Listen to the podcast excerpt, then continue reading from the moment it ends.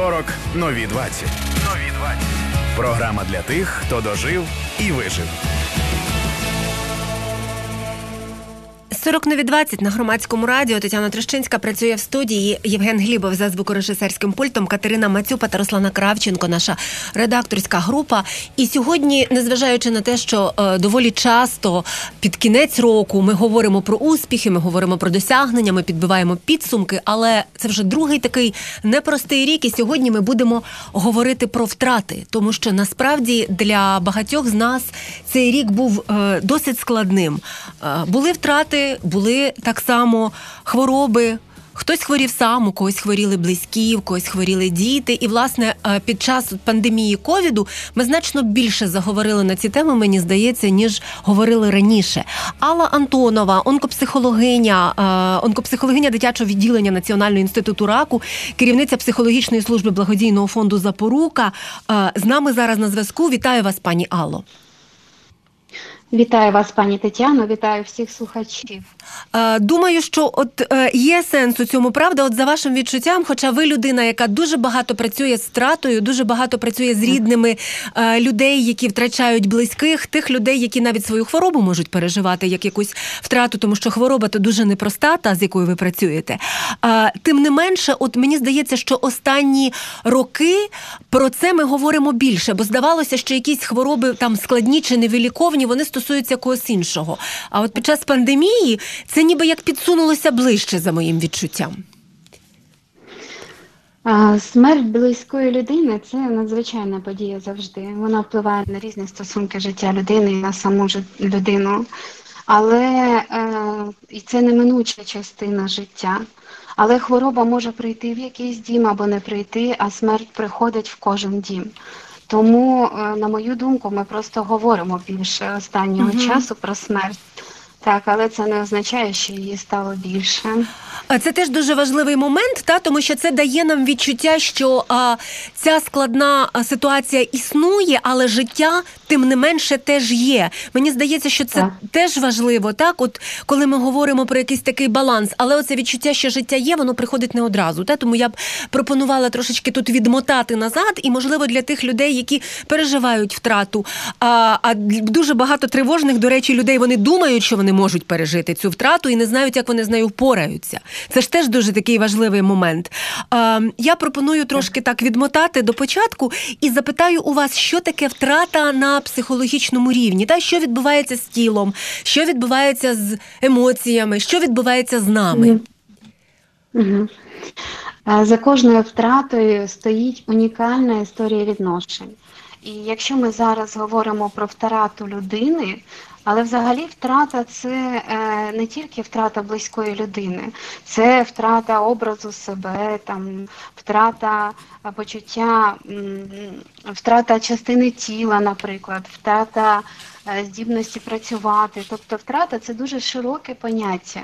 Але зараз, я так розумію, ми більше говоримо про те, що про втрату близької людини. Так. І от за кожною втратою стоїть та унікальна історія відношень людей яка й робить цю втрату або дорогоцінною, або болючою, або недош... якщо є щось недосказане, або е, щось сталося в відношеннях. Тому кожне горе унікальне і воно протікає по-своєму. Але в будь-якому разі є такі загальні психоемоційні процеси реакції на втрату. І е, Емоційно ми можемо проживати її, е, відчуваючи дуже інтенсивні почуття, почуття гніву, провини, відчаю, страху. Фізично це виявляється, ми плачемо, можемо уникати стосунків, можемо навпаки шукати стосунки, можемо закриватися в собі і в своєму домі, а можемо навпаки дуже багато рухатись і весь час щось робити. Кожен переживає втрату по-своєму, але є отакі загальні якісь моменти. Чи е, не можна отже, кожне горе унікальне, якщо я так скажу, я не так. помилюсь, так? Можемо так говорити? Не. А, Дійсно є так. так. Мгм. А от е, досить... я би ще Та-та, добавила, прошу, прошу. Мгм. Так, Я би ще додавала, що кожне горе унікальне і е, моє горе найбільше. Хоча завжди, коли я так говорю е, своїм клієнтам, людям, які проживають втрату, вони кажуть, ні-ні ні, е, дуже скромні, але е, наразі моя втрата, вона, якщо бути чесним перед собою, то це дійсно найбільша втрата в світі.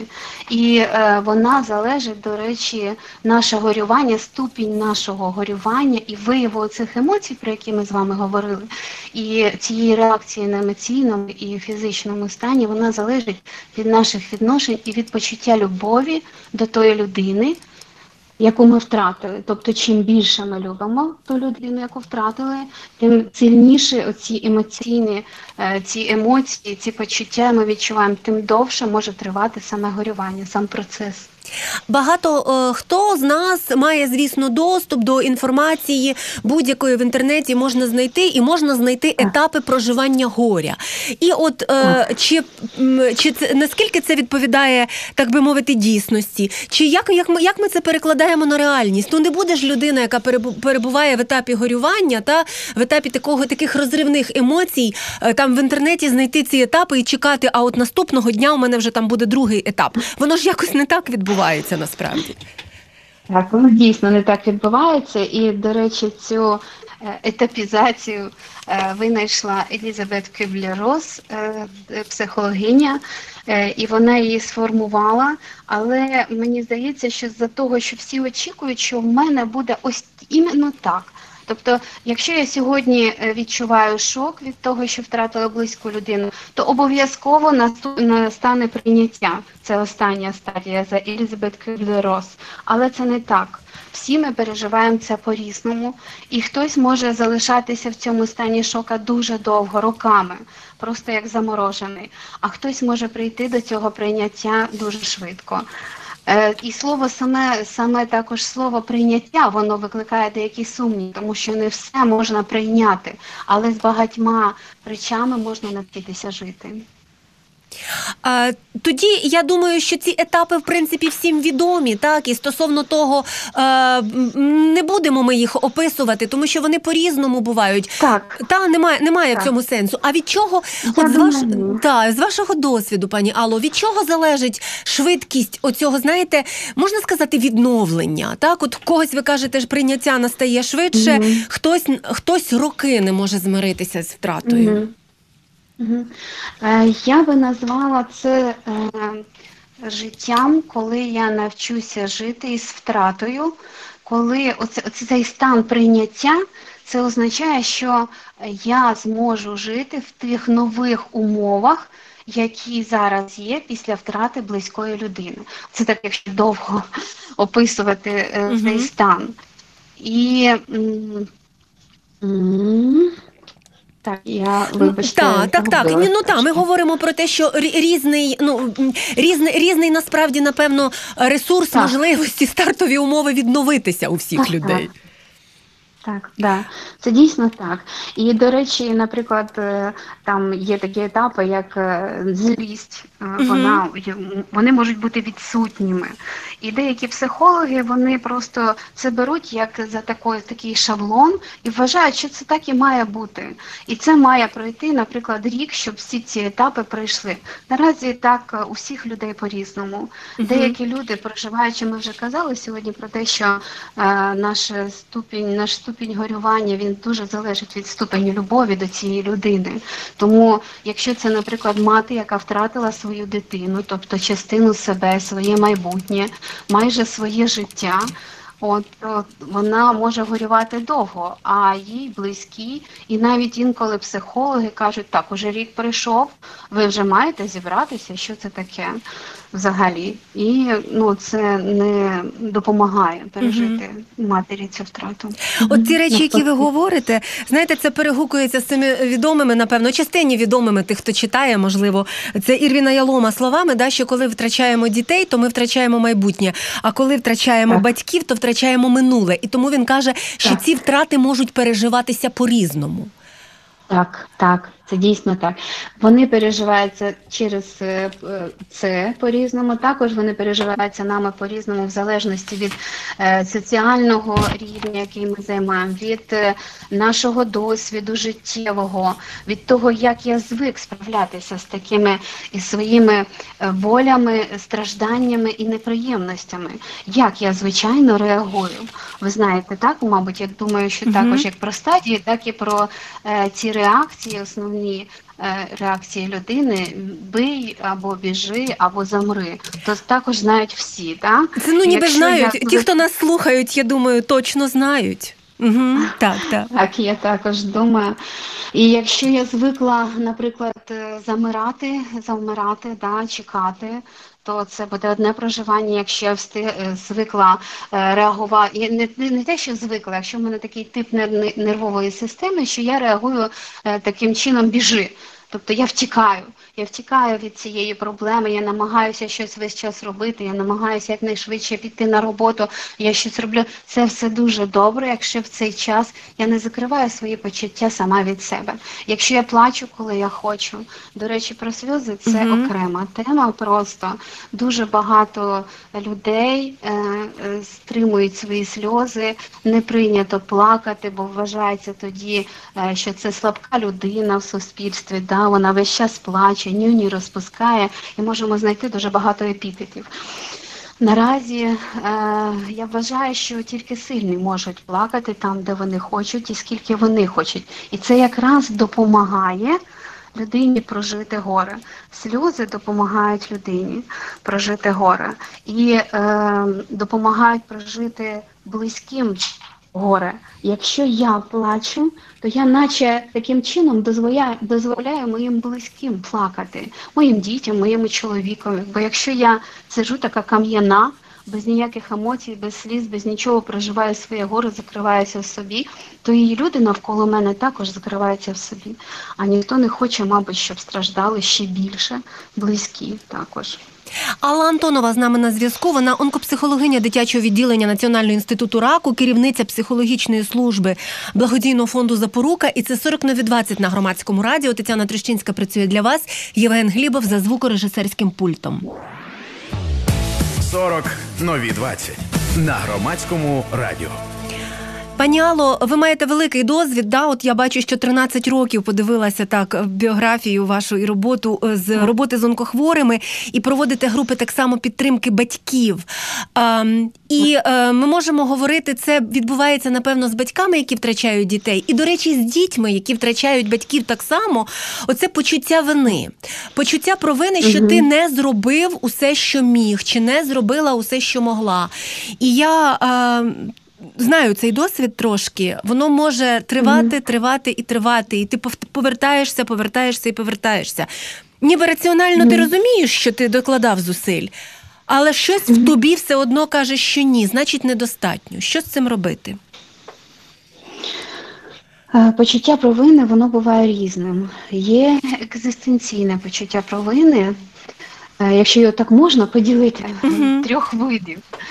Екзистенційне це коли е, ви, наприклад, е, коли мати е, хоче розвиватися, хоче працювати, але в неї є мала дитина, і от вона веде в садочок кожного ранку цю дитину, щоб поїхати на роботу. Ця дитина плаче, і мама сумує. І в неї, коли вона залишила в дитячому садку плач... і дитину, яка плаче, вона відчуває це почуття провини.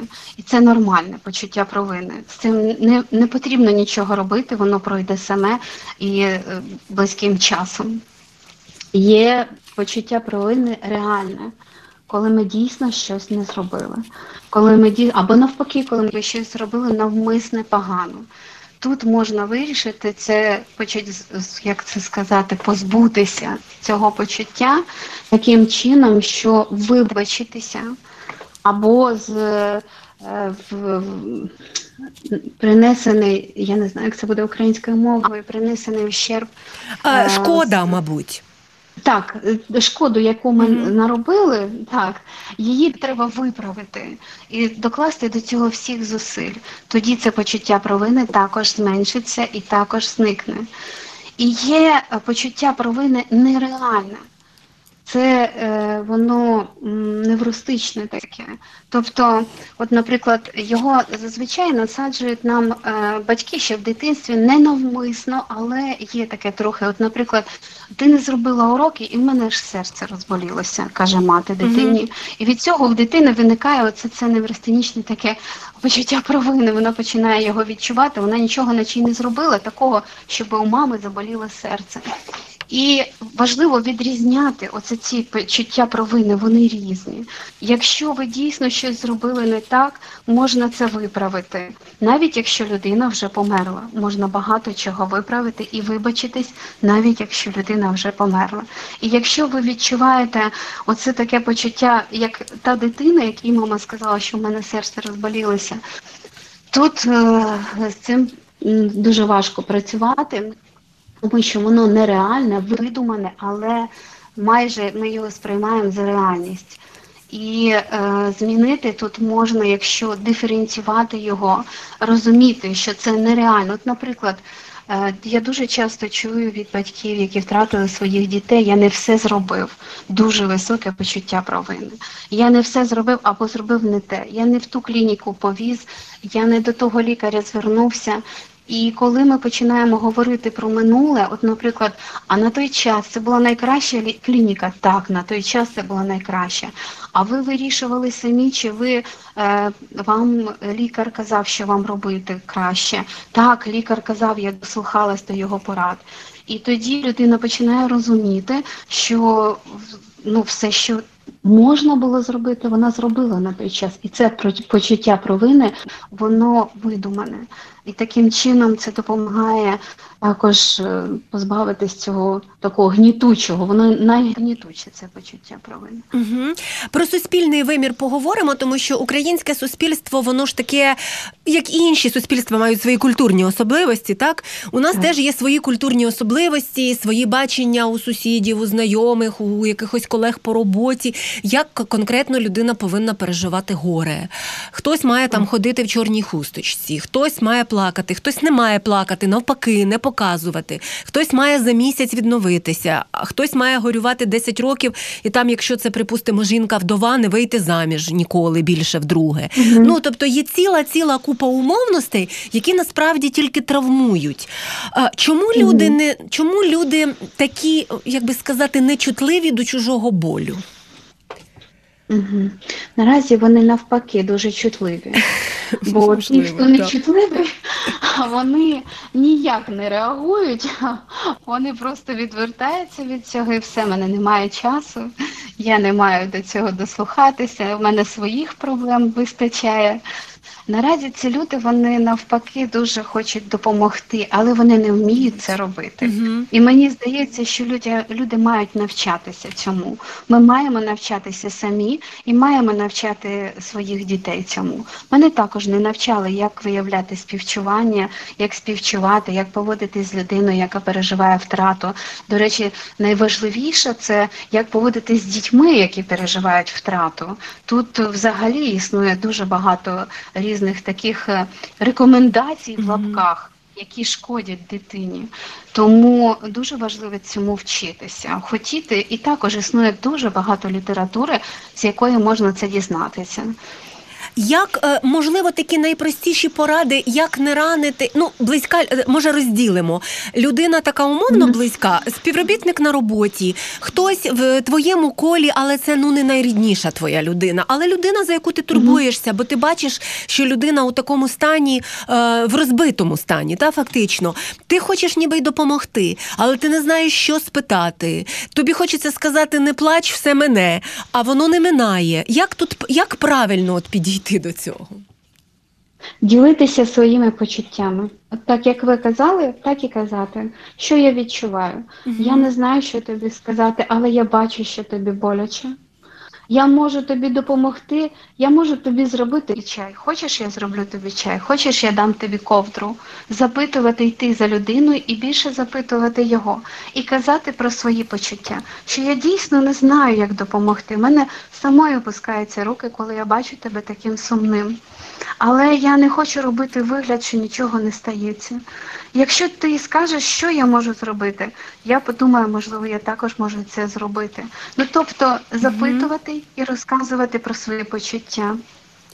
А, якщо близька людина дуже близька, здається, що. Потребує професійної допомоги, наприклад, психотерапевтичної. Не всі люди готові в собі в цьому зізнатися. Більше того, не всі Мгм. люди навіть і відчувають самі, правда, що вони цього. Їм здається, Так. що все нормально. Це я так по-своєму переживаю. Хтось п'є, хтось кидається в роботу, у когось взагалі клінічна депресія, яка яку ніхто не діагностував, але це очевидно.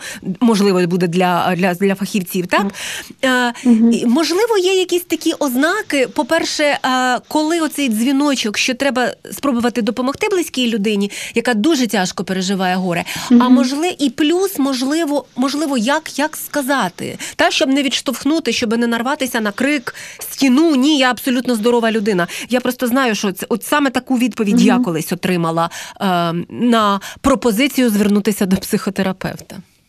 Угу. Ну, по-перше, е, дуже важливо дійсно помічати такі речі, бути уважним до близьких людей, які переживають такі стани. І е, першим дзвіночком є те, що людина усамітнюється, і це з одної сторони така перша бажання, перша нормальна реакція усамітнитися і прожити своє горе.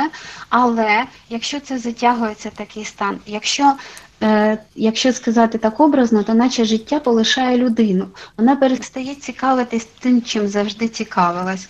Якщо вона довгий тривалий час не займається ніякою діяльністю. Тобто, якщо є такі речі, то е, це вже є дзвіночки, з якими можна, е, з якими які показують, що цій людині потрібна допомога е, професіонала, спеціаліста. Але от питання дуже дуже таке ем, серйозне, як сказати про це, щоб це не було також зверхньо. Так, тому що коли я бачу, що близька людина страждає, я кажу, слухай, мені здається, ти вже розмазався, наче та тряпка, да, і тобі вже потрібно до психолога. Або То я вже я не можу з тобою з таким жити чи з такою жити. Та? О, це взагалі. Та. Це Ти, взагалі, ти в такому настрої можу? додому не приходь. Це реальна, наприклад, ситуація не з мого не з мого і моєї практики на щастя, але з практики моєї подруги. Ти в такому стані додому не приходь, будь ласка. Ну то ж я би запитала, а куди мені йти тоді? Бо я в такому стані є. І я потребую так зараз такого стану, щоб пережити все це. Я хочу плакати, я страждаю, мені боляче, і тому я в такому стані є. То куди мені дітися, що мені робити? А, ну, краще, краще дійсно розказати про почати з своїх почуттів, про те, що це не ти поганий. Ні. Ти переживаєш горе, це мені погано, коли ти переживаєш горе. Я можу, і знову, так як ми вже говорили, я можу зробити для тебе оце. Да? Але можливо, не тільки моя допомога тобі потрібна. Якщо потрібна е, допомога, наприклад, психолога, я можу допомогти тобі його знайти. Тобто, е, спочатку про мої почуття, що коли я бачу тебе таким, мені самому сумно, що я дуже співчуваю тобі в твоєму горі, але з горем не кожен може сам справитись. І можливо, якщо ти вважатимеш за потрібне, не я тобі рекомендую ось тобі номер телефону, іди до психолога. А можливо, якщо ти вважатимеш за потрібне, то я можу допомогти тобі його знайти, але можливо тобі про це зараз просто подумати. Ну, ось так якось Мгм. дуже дуже обережно, дуже обережно. І завжди з любов'ю. Знаєте, я не пам'ятаю, хто із е, релігійних діячів, здається, Фома Квінський. Він сказав: роби, що хочеш, але з любов'ю. Алла Антонова з нами на зв'язку. Вона онкопсихологиня, е, керівниця психологічної служби дитячого фонду Запорука. І це 40 нові 20 на громадському радіо. Тетяна Трещинська працює для вас. 40 нові 20 на громадському радіо. Людина, яка переживає втрату, переживає горе, вона дуже вразлива. Я знаю це на прикладі своїх е, кількох подруг, з якими я якраз була в такій ситуації, як як подруга, і це от лікарня, церква, кладовище. Я пригадую такі місця, так де мені просто фізично доводилося хапати за руку її і казати: Стоп, давай зараз я ще раз послухаю цю людину, і ми зараз вирішимо, чи нам варто це робити. Так, і це стосувалося чого завгодно: від витягування коштів, які в той момент уже були не потрібні, закінчуючи якимись речами, які просто людина, знаєте, в такому емоційному стані робить тому що вона не дуже здатна прийняти рішення сама, і цим дуже, дуже часто користуються шахраї. Ем, що тут, що тут, що ви тут можете порадити? От як що з цією вразливістю, як допомогти? Чи може людина сама з цим трошечки працювати, бути готовою? Чи ми ніколи не готові до горя і має бути хтось близький? Вразливість це нездатність витримати вплив середовища або людей.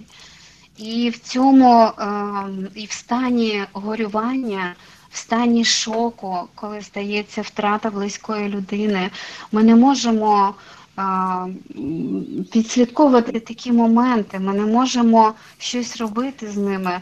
Ми е, сили покидають нас. Дуже важливо мати друзів. От ви сказали зараз, я була своєю подругою, і я просто хотіла е, сказати вам, я хочу бути вашою подругою тому що ніхто не застрахований від цієї вразливості, ніхто не знає до кінця, як він відреагує. Але як ми казали на початку нашої програми, що е, смерть приходить, на жаль, в кожен дім, то маємо мати друзів, які допоможуть нам пройти через все це, особливо на початку, коли ми особливо стаємо вразливими. Хтось має допомагати нам, хтось не має, а хтось бажано, щоб хтось нам допомагав. Тоді ми зможемо знайти е, професіоналів, які також і допомагають, і які не будуть користуватися нашим станом. Угу. Ви знаєте, колись ми говорили з Світланою Ройс на тему пов'язану з тим, як з дітьми говорити про смерть і про втрату близької людини. До речі, на сайті громадське.радіо ви зможете, ті, хто нас слухає, хто хоче трошки більше про дітей окремо поговорити. І вона якраз тоді говорила про цих п'ять кіл підтримки. Я думаю, що не всім, напевно, нам пощастило з п'ятьма, але можливо в когось, хоча б двоє є таких людей. Правда, це вже велика сила. Так, так. І важливо, коли нам, е, ви знаєте, е, справа в тому, що коли стається горе, е, особливо якщо це така втрата раптова, тобто ніхто не готовий був до цієї втрати, хоча будь-яка втрата вона завжди раптова, навіть якщо нас хтось готував лікар, наприклад, або ще хтось, все одно до кінця в це не віриться, все одно до кінця є надія.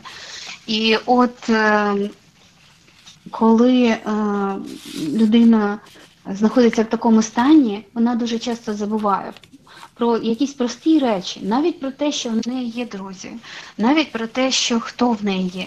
Е, вона забуває, що додає їй сили. Тому mm-hmm. дуже важливо інколи, коли просто так от сісти, да, дуже важливо мати час бути наодинці з собою, проводити якийсь час наодинці з собою.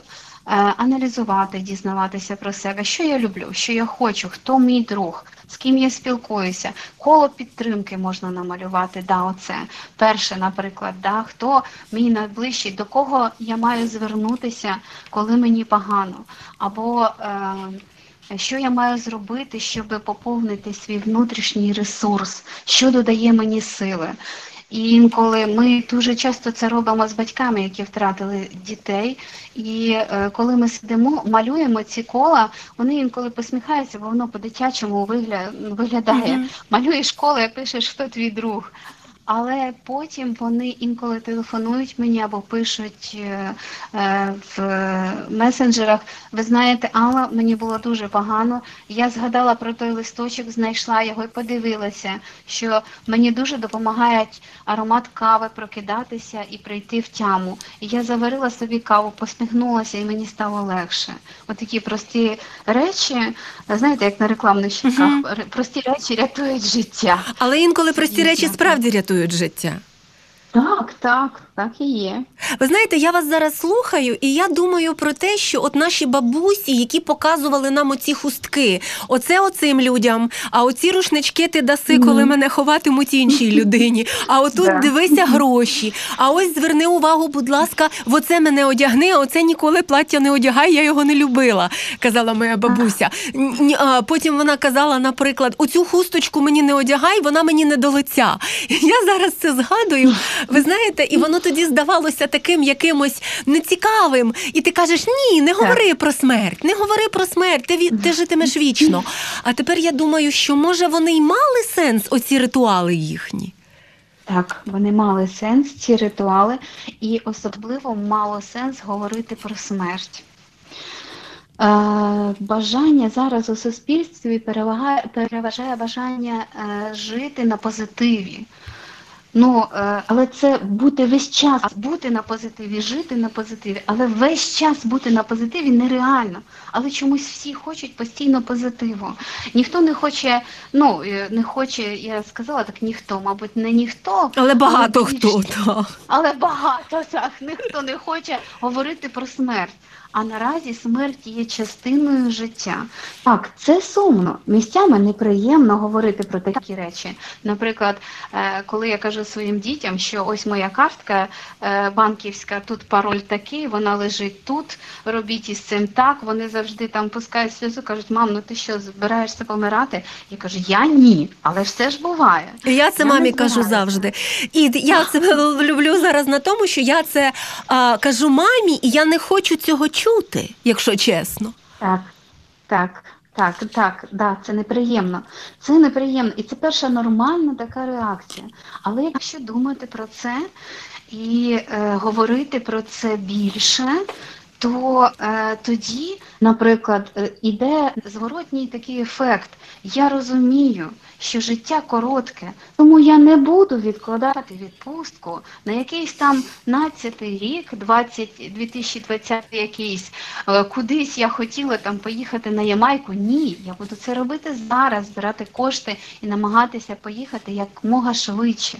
Тому що я не знаю, що буде. Я не буду відкладати це життя. Хто боїться смерті, ховається від життя. За роботою, за, за, за чимось таким, е, що, до речі, забирає це життя. Алла Антонова, онкопсихологиня, з нами на зв'язку. Ще сім хвилин залишається у нас в ефірі. Пані Алло, оскільки ми вже заговорили про ритуали, згадали бабусь. А, ну це знаєте, така в них планова більше підготовка була. І справді, Так. е, коли раптово буває можливо трошки інше. А які ритуали загалом допомагають? Взагалі, оця роль ритуалів, спогадів. Бо інколи ми намагаємося відволікти людину від поганого веселим. Так, і, і, Так. і Мгм. не хочемо, щоб вона переглядала оці фотографії і плакала над ними, наприклад. Так, так. А є ті, хто хочуть переглядати фотографії, ми можемо не давати їм. А є навпаки, люди не хочуть, а, а їм пропонують. Подивися, подивися.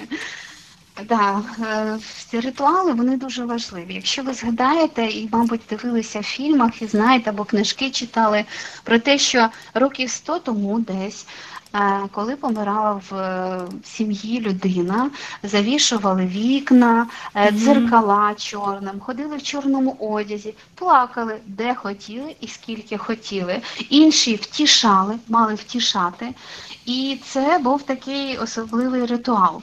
І всі знали, що в цій сім'ї горе, і це нормально так поводити себе. Там якийсь період, наприклад, рік. Да? Зараз е, цього немає і дуже шкода, тому що місяців через два, е, наприклад, на роботі там можуть сказати матері, яка втратила дитину, що ну скільки ж ти можеш уже плакати, да? Мгм. це ж не так. До речі, е, я знаю одну жінку, яка втратила дитину, яка працює в лікарні, і вона в лікарні е, е, миє підлогу, і вона була одягнена, знаєте, в хустинку, в чорну хустинку. Це Мгм. також ритуал, традиція така. І її попросили зняти, тому що всім сумно. Всім сумно від того, що вона в чорній хустинці. От тому е, А з іншого боку, це її сигнал суспільству, що вона зараз, можливо, не готова до ближчого Так. контакту. Правда? Вона, можливо вона дає, дає зрозуміти, що вона зараз переживає горе. Так, у неї горе, і вона про це заявляє відкрито. Це так, як обручка, яку одягають жінці на руку чоловік, і він каже, це моя жінка цим самим. Так, можна її не одягати, але все-таки це такий ритуал, який сприяє, все-таки, на мою думку, добрим відношенням. І е, є інші ритуали. Наприклад, е, я пам'ятаю, як я звернулася е, в нас у лікарні померла дитина, і батьки запросили мене на похорон. Спочатку ми були на цвинтарі, а потім всі їхали на обід, і я відмовилася їхати на обід. І батьки дуже образилися на мене. І я в свого психолога запитала, що ну хіба це е, ну що я такого поганого зробила? Е, Я не хотіла, я ж поїхала на цвинтар, я провела дитину, я не мала цього робити, але я відчувала такі свої також почуття, хотіла втішити маму з татом. І чому вони на мене образилися? І мій психолог сказав, а чому ти дійсно не поїхала? Угу. Чому ти не поїхала? Що тут такого? Це просто ритуал, Алла. Це просто ритуал, і він не завершений до батьків з твоєї для батьків з твоєї сторони. Так, це дійсно ну так. І такі речі важливі, і вони допомагають прожити цей період. Тут саме слово важливо вслухатися в це слово прожити, пережити оцей час горювання, тобто жити повним цим горюванням, виявляти емоції, плакати, сміятися, робити те, що потрібно для того, щоб прожити це. І ті ритуали також допомагають прожити. На сам кінець це окрема величезна тема життя після втрати, але просто б- давайте бодай схематично означимо оцей момент, тому що доволі часто от нам кажуть, життя триває. Та ми ніби десь усвідомлюємо, що життя триває, але щось десь там всередині каже: ні, воно не триває, воно не є таким, як було. І ти ніби не даєш собі оцей крок вперед, і ти ніби знову ж починає, почуваєш ту саму вину, про яку ми говорили з вами. Так? І є ціла ціла купа якихось моментів, які тебе тягнуть залишитися в цьому стані, в якому ти є. Що, що, ми, що ми маємо розуміти про це життя після втрати, яке може насправді, ну я не знаю, навіть бути поштовхом для змін, інколи і так буває. Так, так. Е, Від того, як ми будемо проживати, як ми будемо горювати, залежить наше життя після втрати, яким воно буде. Е, Втрата це не завжди, вона не завжди. е, Багато людей думають про те, що втрата з них зробить якось е, е, постійно плачуть, е, людину, яка постійно плаче, людину, яка сумна, не таку, яку була раніше, так. Після втрати це, мабуть, одна із таких великих речей, які ділять життя на до і після. І, до речі, здається, на сході є якась. Е, Якийсь такий вислів про те, що будь-яка людина, яка вирушає в дорогу, ніколи не повертається з цієї дороги такою ж самою, як пішла. І втрата, також переживши втрату, е, ми стаємо іншими. Але це не завжди, вірніше, це майже завжди е, не, не гіршими. Ми стаємо сильнішими. Ми більше співчуваємо іншим людям. Я також від батьків, які втратили дітей, дуже часто чую, як вони їздять у ту лікарню, до якої їм важко і страшно навіть підійти. Таке в них велике горе, але вони знають, що там є інші діти, і вони туди приносять різні е, набори, цукерки, набори для малювання, е, фрукти, підтримують мам, які там з батьками знаходяться. Тобто е, це зробило їх, і вони кажуть, що раніше я не помічала цього всього. Тепер я знаю, що є горе поряд і- що я маю допомагати. І також ем, втрата може стати поштовхом до якихось дій. Наприклад, я розумію, я розумію, що я не поверну людину, яку я люблю дуже сильно, і буду любити завжди. Бо любов не помирає. Людина помирає, а любов ніколи не помирає. І я буду продовжувати любити цю людину. Але заради себе, заради неї, в мене якась є мрія. У мене якась, я хочу е, здійснити якусь мрію. Я хочу, наприклад, е, ще отримати ще одну освіту, щоб допомагати стати, е, знайти іншу професію. Ну тобто багато до багатьох речей інколи втрата спонукає людину до таких змін, які позитивно впливають і на людину, і на навколишній світ. Але дуже хотілося б, щоб її не було цієї втрати. було. Так. бо це нелегкі, нелегкі зміни. Нелегке, неминуче. А дякую вам за цю тему сьогодні. Незважаючи на те, що для частини з нас вже- ці дні починають бути передсвятковими, такими за настроєм, все одно об'єктивна реальність така, що втрати теж у цьому році були. Алла Антонова, онкопсихологиня дитячого відділення Національного інституту раку, була з нами. Дякую вам, пані Алло, за таку, знаєте, бережну, я би сказала, розмову. Це дуже важливо в цій темі. Е, Тетяна Трещинська працювала е, для вас. Євген Глібов був і залишається за звукорежисерським пультом, тому що незабаром будуть новини. Е, Дякую Руслані Кравченко і Каті Мацюпі за командну роботу. І це громадське радіо 40 нові 20. Слухайте, думайте.